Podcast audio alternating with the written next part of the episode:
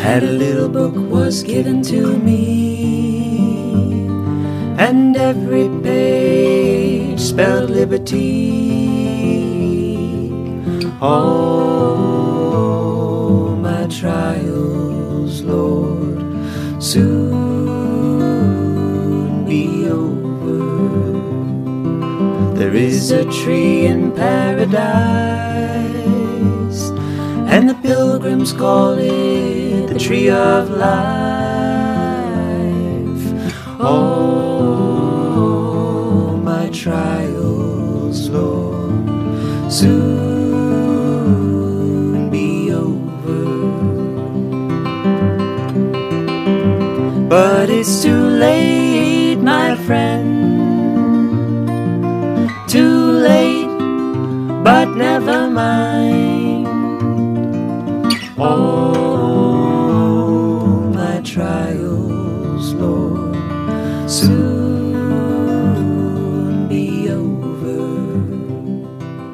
Good morning, Kaisis family. We are back with another episode. We are here with part three on women in ministry.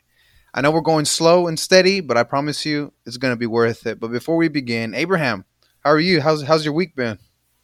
Uh, my week's been pretty good. Uh, so everything's been going well. Uh, last week, uh, I was able to accept a new job offer, Nice. and now I will be starting uh, at the end of this week. So I'm thankful for that. But yeah, everything's been going well. That's awesome, man. That's awesome. I'm excited for you, man. I'm really happy for you. Um, let us know next week whether you still have the job or not. I hope so. I'm messing with you. All right, so we're, we're going to continue with this series, and we are intentionally looking at the Old Testament to see where this prohibition of women in ministry comes from. Because we have to remind ourselves the foundation of our faith, the foundation of the new covenant and its life comes from the Old Testament. Sorry, yeah, it comes from the Old Testament. So I want to see is there any stories? Is there any command? Where did this prohibition of women in ministry come from? And we saw last week the story of Adam and Eve, an important story, a very essential story because even the Apostle Paul referenced it. But as we saw last week, Adam and Eve has nothing to do with hierarchy or, or roles or anything like that. So we, we got we got to this conclusion. Paul must be using that story differently. But what about the other Old Testament stories? What do they tell us about women in ministry? And that's what we're going to do today. So, Abraham, do you have any initial thoughts before we get right into it? Yeah, you know, we know that the Old Testament has a lot of a lot of stories, a lot of characters. You know, some are ta- talked about more than others, but there's also you know great stories uh, of women that you know I think have either been overlooked or underappreciated. So I'm excited to to see some of these female characters today. Exactly. So, fun fact in the whole Old Testament, it's a huge book. In the whole Old Testament, there is not one verse that prohibits women from teaching, preaching, or prophesying. Um, although it is very true that the Old Testament is very male focused and, and it takes place in a patriarchal world, um, and, and the characters and the stories found in them do function within a patriarchal framework, and it's very male focused once again. It's as, as we saw last week the this male focused patriarchal structures are are frankly a product of of the fall. We saw that. Um, this language of of men ruling over women not the ideal but rather a product of sin and brokenness. But but nonetheless nonetheless despite the old testament and its stories and its characters being male focused and patriarchal we have these glimpses th- these moments where women are mentioned and they're and they're mentioned in a way where they play powerful prophetic roles. The first one being miriam the sister of moses and aaron and in, exodus chapter 15 verses 20 to 21 look how miriam is, is is described it says then miriam the prophet aaron's sister took a timbrel in her hand and all the women followed her with timbrels and dancing and miriam sang to them Sing to the Lord, for he is highly exalted. Both horse and driver he has hurled into the sea. So, so first thing is the obvious one. Miriam is identified as a prophet, But but secondly, look what she does. She leads people into song. Both men and women who have been rescued. And notice who else in the Bible leads people into song? People like Moses, people like David. And here we see Miriam doing exactly the same thing, leading people into song to reflect on the goodness of God and his and his saving act on Israel.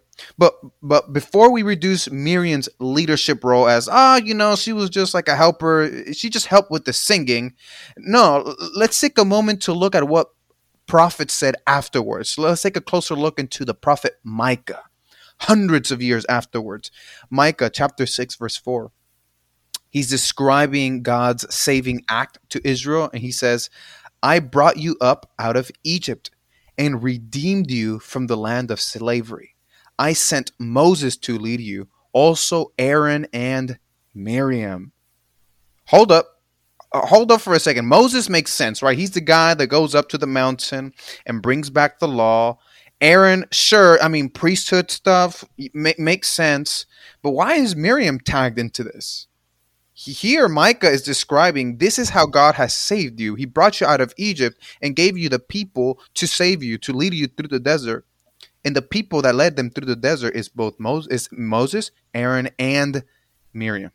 In other words, in the mind of the prophet Micah, Miriam played an equal role alongside Aaron in leading Israel out of the desert. And her role is not negative, but simply is described as a matter of fact. God used a woman alongside a man to save his people. So Abraham, isn't the passage of Micah like interesting that Miriam is mentioned right alongside alongside her brothers? Yes, super interesting detail. You know that I believe is is overlooked, or you know, just sometimes not just not talked about. Um, but I, you know, I was reading uh, Micah chapter 6, and the way that chapter starts is listen to what the Lord says. So mm-hmm. this is God speaking to Israel through, you know, through the prophet Micah, and it's God who brings up that Miriam was sent by him. So God himself sees Moses, Aaron, and Miriam as leaders that he provided for Israel's you know, rescue. Yeah, exactly. Exactly. Now, this next character, Ron, you know me, right? I, I really love this character, and it's Deborah. And fun fact, I, I work with uh, with with children, uh, refugee children from Burma or Myanmar, and one of them they have a younger sister, and they don't say Deborah, they actually say Deborah. So actually, that's like it's gotten to the point where everything every time I talk about Deborah, I I'm very tempted to say Deborah, but Deborah. Uh, remind me of it if I get this wrong, all right? Yeah. But she she's fascinating because she is the first and only female judge and prophetess. And the only other judge who was also a prophet was Samuel. And when we read the story of Deborah, it's fascinating. She judged Israel for 40 years. She freed Israel from oppressors through a guy named Barak, and there was peace in the land. And wow, my goodness, one of my biggest pet peeves there's like there's this huge misconception surrounding the story of Deborah that God raised a woman because there was no men. So God raising Deborah was an act of judgment. And we, we, we did a podcast about that, so I encourage you to uh, to, to go back and, and listen to it. We I go into a little bit more detail into it, but to read this story, the story of Deborah negatively, it's complete eisegesis. Because if you read the story, Deborah is not God's judgment. It's God's salvation, God's help, God's rescue for Israel. And unlike a, bunch of the other judges, nothing bad is said of her. You know, Samson failed. Even Samuel. Samuel had terrible children and, and, and, fell short in his ministry. The only this is Deborah is one of the few judges that nothing bad is said about her, and that that, that for me is just just weird to, to read this story negatively. Um, on top of that, when you read um, Judges chapter 4, verse 5, there's this interesting picture around. It says, And they came up to Deborah for judgment. That language, they came up to Deborah for judgment, is the same language that's used of Israel going up to Moses for judgment. So once again, Deborah is this type of Moses in Israel's wilderness, leading, guiding, and instructing. And in the same way, that that that, that the prophet and judge Samuel would counsel uh, King Saul, Deborah here is instructing Barak to military victory. And if you know the story of, of Deborah, she is the only judge with a song. And as we just talked about, key figures in the story of the Bible had songs Moses, Miriam, David, and later on Mary, the mother of Jesus. In, in this song, Abraham, this song of Deborah, Abraham, it's very interesting. The, the song of victory and praise to God has this language of Deborah being a leader, and is she is also described as the mother of Israel. These are not derogatory titles at all, but rather are a recognition of what Deborah did and who she is. When you take a closer look at her ministry and her song, notice that there is no shame on Israel for having a women leader. Opposite. There is just an expression of praise that God has used Deborah as a means for their salvation. So I, I just find that very fascinating. Abraham, what, what, do you what do you think about the story of Deborah? Yeah, great story, and I would recommend you know everyone to read it. You know, Judges starts in Judges chapter four, and as I was reading, you know, her, her story, some some verses really stood out. You know, verse three says that Israel cried to the Lord for help because they were being oppressed, and in the following verse, verse four, Deborah is introduced as a prophet leading Israel at the time. So she's meant to be seen as the help that uh, the help that the Lord is going to be providing Israel. And you know, as you were talking as well, um, she gives Barak a command to lead Israel against their enemy. You know that they're being oppressed by. And it's very interesting because look what Barak says. He says to Deborah, "If you go with me, I will go, but if you don't go with me, I won't go." And Deborah responds, Certainly I will go with you. Um, so Deborah is seen as, as a reliable leader. You know, we see a mm. nation and a military leader put their trust on her. And, you know, she's also a prophet. She's also uh, God's spokeswoman in this story. So we see nothing in fear about her or her being like subordinate to a man or something, or even the accusations of this is God's judgment on Israel that he's using a woman. We don't see anything like that. And also, just like a quick fun fact about uh, the story, the enemy that's being that's oppressing Israel is defeated by a woman. Her name was Jael, um, J A E L, and Deborah prophesies this beforehand that it's going to be a woman who is going to be defeating their enemy. Yeah, fascinating, man. But like, once again, when you read that story independently of any other voice, or just just read it on your own without any outside voices, it, nothing negative about a woman leading. But I want I want to address that real quick, Abraham, about women leading is an act of God's judgment. Because you know where that comes from? It comes from Isaiah chapter 3, verse 12. And and we once again we did a crisis episode on this already, and I encourage you to, to go back and listen. But for those of you that that may not remember um, Isaiah chapter 3, verse 12, it goes, My people, infants are their oppressors, and women rule over them. O my people, your guides mislead you, and they have swallowed up the course of your paths. You, you, you can imagine around what part of that uh, that verse people really hang on to, huh? Mm-hmm. Women rule over them, and they're like, uh huh. Even Isaiah gets it. That women leading just it, it, they mislead you, and it just leads to corruption or just leads to bad leadership. And uh, once again, please go back to the Crisis episode where we talk about this because I go into much more detail. But just to summarize, this is actually a difficult verse to translate because that the word used for woman can also be translated as a lender or a creditor. And we actually go into the into the the original language as well. Um, fun. I just find it funny because the the difference between those two words, woman or lender, is actually one vowel point. Abraham, look at this. The word woman is na shim, and the word for lender is no shim. Just one vowel point.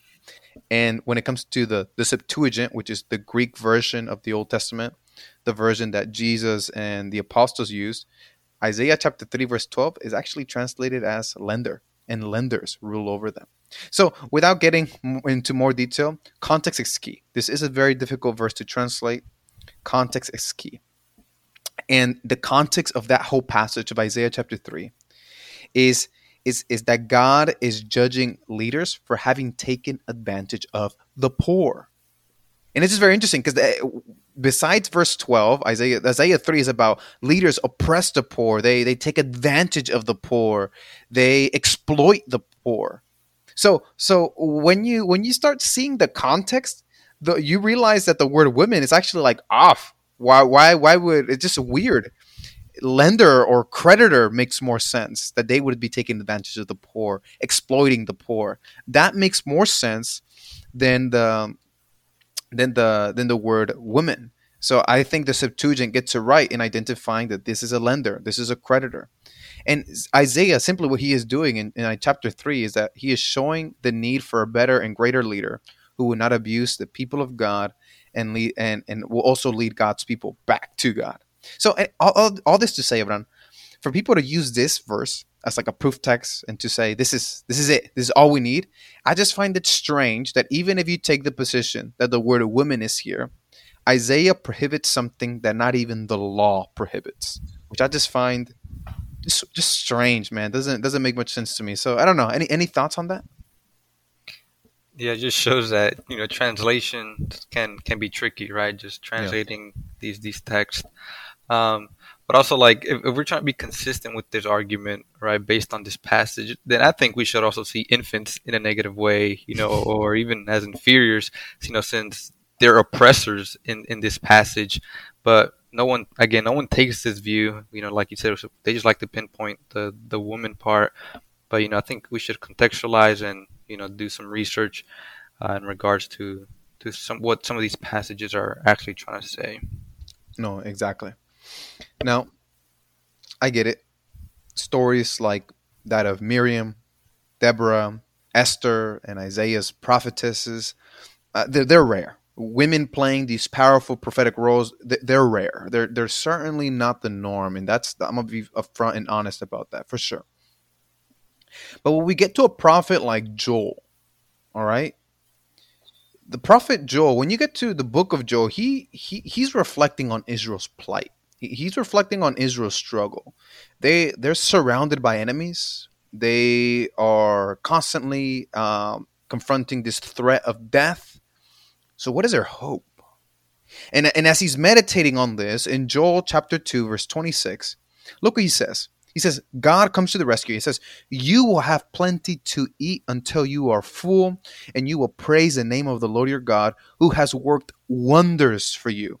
Never again will my people be shamed. And this is a preface, right, to what's about to come.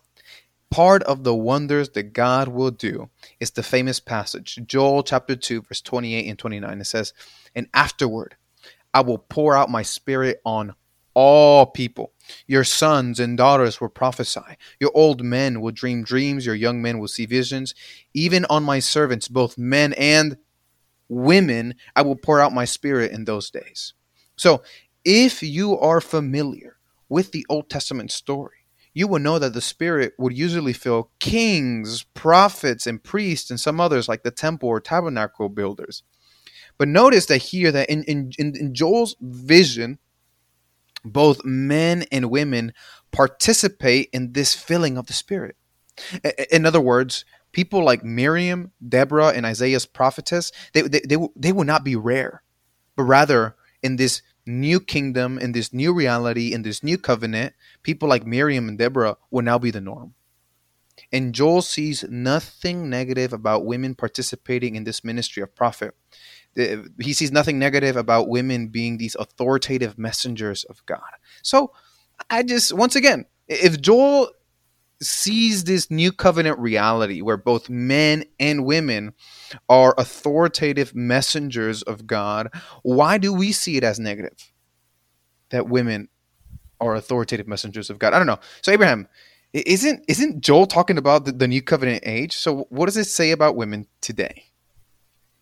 Yeah, and, and we see that the, the Apostle Peter sees the fulfillment of this prophecy on the day of Pentecost when the Spirit comes down on believers, you know, both mm. men and women. We see Peter stand, stands up and, and recites this passage. Um, so in the New Covenant age and, and Jesus' ministry, we see that he allows for the Holy Spirit to now dwell on men and women, not just specific individuals, like you said, that we saw in the, in the Old Testament. So women are actually elevated in Jesus' new covenant. You know, they're able to share in God's spirit, and they aren't seen as inferiors or subordinates. Yeah, undoing that that Adam and Eve story, right? Undoing the Mhm. fall, undoing the curse, exactly. So just to conclude, I know I know it was a short episode today, but I really want you to take part in this journey. Because for me it's not just hey let's check out the hard passages first timothy first corinthians titus. No no no no no we have to see those three passages in light of the bigger picture. And i think this is part of it. And i hope that what you got today is that the old testament not one place give me one verse never prohibits nor says anything negative about women teaching. On the contrary, individuals like Miriam and Deborah serve as positive examples of women leading and being authoritative messengers of God. So, going back to that original question, where is the prohibition of women in ministry come from? Not from the Old Testament, that's for sure. So, in the next two weeks, what we're going to do is that we're finally going to get to the New Testament. And next week, we're going to specifically engage in how Jesus interacts with women and we're going to answer maybe some some some common misconceptions that that that, that come with it. So that's for next week. But anyway, anyways, Abraham, any any final thoughts before we close today? You know, in, the Old Testament, we actually see men oppressing women. You know, we don't see God oppressing women in, in the Old Testament. Instead, we see we see stories of God rescuing women, God using women to lead, to rescue, to prophesy. Mm. And even today, right, we see that God has poured out His Spirit upon women. Um, so it's just interesting to, to see that. Yeah, right. All the abuse, the ruling, the subjugating that comes from the from fallen sons of Adam, right? hmm Not from not from the God who's, who wants to undo that. So so we're going to explore that, and, and and I invite you to see this subject through a bigger lens, through a story lens. So uh, next two weeks we're going to talk about Jesus and how he interacts with women. So thank y'all very much, and I'll see y'all next week. Oh, trials, Lord, soon be over. There is a tree in paradise, and the pilgrims call it the tree of life.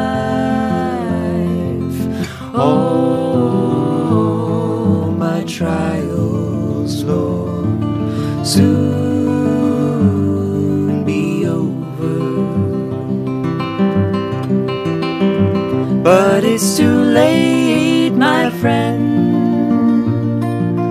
Too late, but never mind. Oh, my trials, Lord, soon be over. If religion were a thing that money could buy, then the rich would live and the poor would die. Oh,